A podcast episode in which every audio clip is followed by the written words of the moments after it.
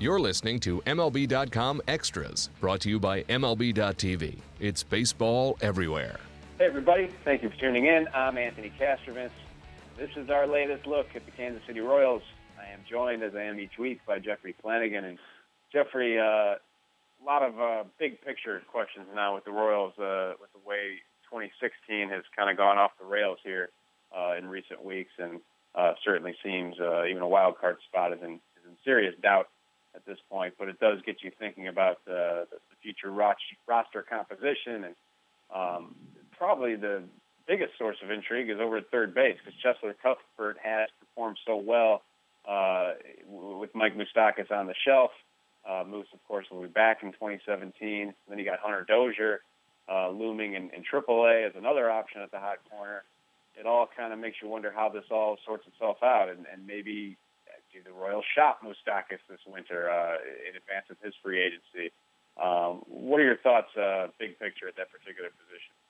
Yeah, pretty good problem to have. I mean, you yeah. go back a few years ago, and Ned Yost was joking that uh, as he stuck with Moose through some pretty tough times, saying, "Well, we don't exactly have a third base tree. Um, just flick some guys off." So, but evidently now they do. So, uh, a lot of depth there. Uh, Cheslor's played so well uh, in his in his rookie year here, his first full rookie year, that uh, you, you got to believe they're going to try to find a spot for him somewhere next year on, on the major league roster. So uh, they they will have most likely, you know, the DH spot available, depending on how they feel about Kendrys Morales going into next year. But uh, without doubt, when Moose comes back, he obviously reclaims a job. He's one of the better third basemen in baseball. He's got a lot of pop. Uh, I don't really necessarily think they'd be shopping him uh, in the off season just because of uh, they really want to make a run in 2017, and and he's an integral part of that. And you can make the case that one of the reasons they've slipped back so badly this year is uh, just the missing his emotional and, uh, leadership. Uh, he's, he's always been kind of the rah rah guy in the dugout. So uh, I suspect he comes back. Uh, they'll, they'll either maybe try Cheslor at second base or something like that. He's a pretty good athlete. Uh, he could probably handle that if, if, if they needed to. The DH.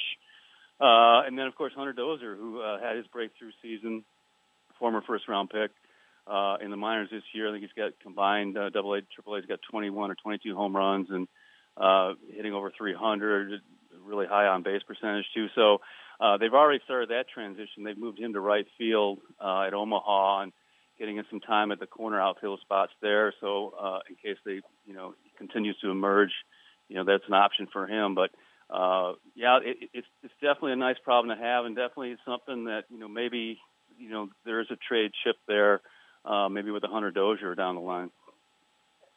Well, speaking of trade chips, of course, the Royals had a few uh, pending free agents at the deadline. They did not move, and uh, Luke Hochevar, of course, got hurt. Uh, thoracic outlet syndrome surgery. That's such a bummer for a guy who uh, you know worked so hard to get back to this point. Uh, but Kendrys Morales and Edinson Volquez both had value uh, in this marketplace. The Royals keep both of those guys. They have mutual options on them for 17, and as we've discussed in this podcast, there's no reason to su- suspect that. Uh, uh, especially on the player side, that those will be exercised. So, um, what are your thoughts on, on Morales and Volquez and the possibility they'll still be in Royals uniforms in some capacity in 2017? Yeah, those are going to be really interesting questions in the off season because, uh, especially with Eddie Volquez, uh, you know, he's a guy who uh, can really you know eat a lot of innings up. He's going to get up near, I guess, 180, 200 again this year, and and this is not a team that, as you know, is is has a lot of depth right now with the starting pitching and uh, you've got three main guys coming back, and uh, Kennedy, Duffy, and Ventura. But you, you know, you've got two open spots there, and um, Eddie's proven that he can stay healthy. Uh, he's not having a fantastic year, but uh, maybe he finishes strong, and they strongly consider bringing him back at, uh, you know, some kind of hopefully for them discounted rate uh, for the next two years or so. Um, with Morales, it, it's even a tougher question because, um, you know, he's he's a guy that, that gives them pop. Right now, he leads the team in home runs with 18, and they just don't have a lot of pop in that lineup. Uh, but do you go out and give him another 10 to 12 million to come back for another year? He's get, getting up there in age. Uh, that ties into the Cheslor Cuthbert question. Uh, you know, there was a time that they thought the DH spot could be kind of a roving spot where they give everybody kind of a you know one or two uh, games at the at the DH spot a, a, a week, and so maybe that's what they turned to in, in 17, and, and they let Kendrys go. Uh, I'm guessing they'll probably offer both QOs, so you know maybe they can steal a draft pick out of them if they, if they both leave. So uh, really up in the air whether those guys come back, but I'd say the better percentage that Eddie comes back. Uh, we're about a year removed from Greg Holland's surgery, and uh, obviously a, a, a strong relationship there with the Royals in the past. I'm sure he'll be uh, throwing for teams here pretty soon. Maybe him and team, Tim Tebow can have a uh, simultaneous showcase, Jeffrey. But uh, uh, I won't ask you about the interest level in Tebow, but I will ask about the interest level in Greg Holland. Do you think there might be a reunion uh, in store there? I think it's definitely a possibility. They've kept in touch. Uh, the trainers have kept in touch with Greg. They they, they kind of keep pace of what he's how he's progressing. And, and this was the month uh, that I was told uh, beginning of the season that this was the month he would probably have kind of a showcase for teams. And uh, the Royals are definitely interesting, especially with the state of their bullpen right now and losing Luke Hochevar and uh, just not having the same depth that they had the last two or three years. So uh, I suspect they'll uh, be down there looking to see uh, how his arm is doing and um, you know, I'm guessing too also that, that whatever deal he does come up with, whether it's with the Royals or someone else, it'll be kind of an incentive laden deal that's just to you know protect the club a little bit to see how he comes back from TJ. So uh, he was a, definitely a, a warrior type player for the Royals uh, uh, before he got hurt, and they have not forgotten that. So yeah, there's there's definitely interest. You mentioned uh, lack of depth, particularly on the uh, starting pitching side. Uh, is Mike Minor close to uh, getting a look in that group?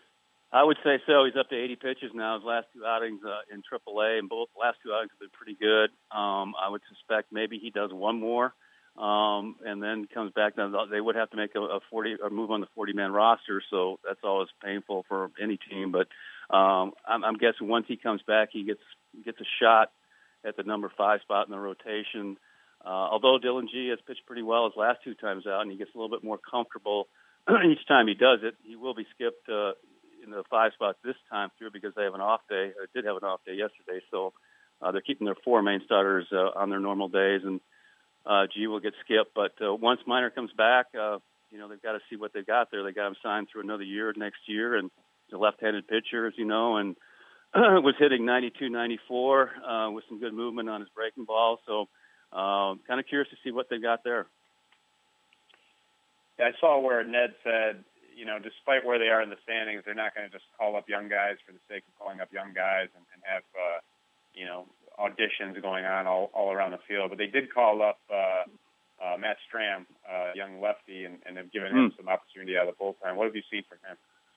Well, just uh, he really opened some eyes his uh, last two outings, uh, uh, coming in and, and just getting some big time outs, um, especially against Tampa. Uh, his parents were on hand to see that, so that was pretty cool. And uh, you know, he was a guy as a starter, and we've seen this so many times throughout uh, throughout the league. Uh, converted starters into the bullpen. Suddenly, that 92, 93 mile mile an hour fastball goes to 96, 97, and and he was topping off at 97 consistently in, in an inning of work, and really has a wipeout slider. He calls it a curve, but it's it's pretty slurvy. It, it moves a lot uh, horizontally uh, and with a little bit of vertical dip, but uh, just terrific uh, uh, young young man there and, and really good outing. And uh, I suspect too that uh, he'll be used in a little bit higher leverage situations. You know, as Wade Davis continues to be uh, on the mend, and without Hochevar, uh, you're really down to Herrera and Soria uh, as your two back end guys. But I think he's going to definitely move up into uh, to that seventh, eighth inning spot, high leverage situations.